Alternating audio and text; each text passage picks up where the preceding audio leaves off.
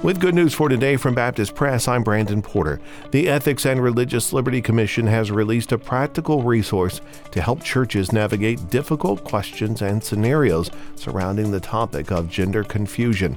The guide contains a theological framework addressing the topic of gender from a biblical worldview and offers answers to practical scenarios that churches or individuals may face or have faced regarding the topic.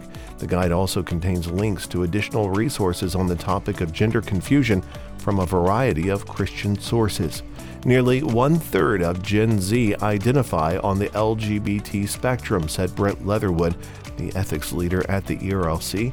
It may have taken longer for the sexual revolution to reach churches, but the time is long gone when we could assume it would pass us by, he said. The resource is available at erlc.com.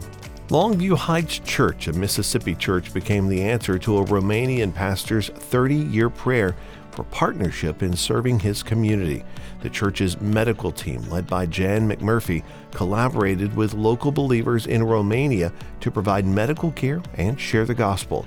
The partnership, initiated by IMB missionary Linda Gray, focused on communities with Roma and Gypsy populations, often viewed as outcast. Their work not only provided essential health services, but also opened doors for local pastors to share the gospel, marking the beginning of a long term relationship between the church and the Romanian community.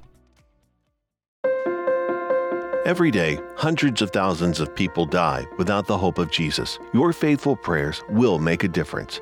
That's why the IMB created a free 18 month calendar called Impacting Lostness Through Prayer. It provides guidance, reminders, and encouragement as you pray for individuals and communities who have yet to hear the gospel. Learn more about this free resource at imb.org forward slash prayer calendar.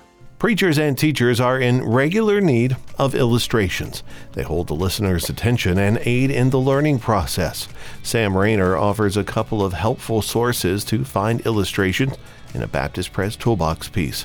First, he says, look around at real life. About half of his illustrations come from recent, real experiences. He says it helps those who are listening to relate to you if you open up about your own life. He also says look to history. He utilizes historical examples in about every other sermon or teaching.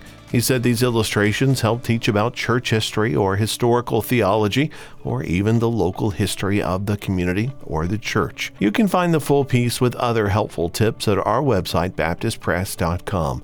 While you're there, make sure to learn how to sign up for our morning and afternoon email.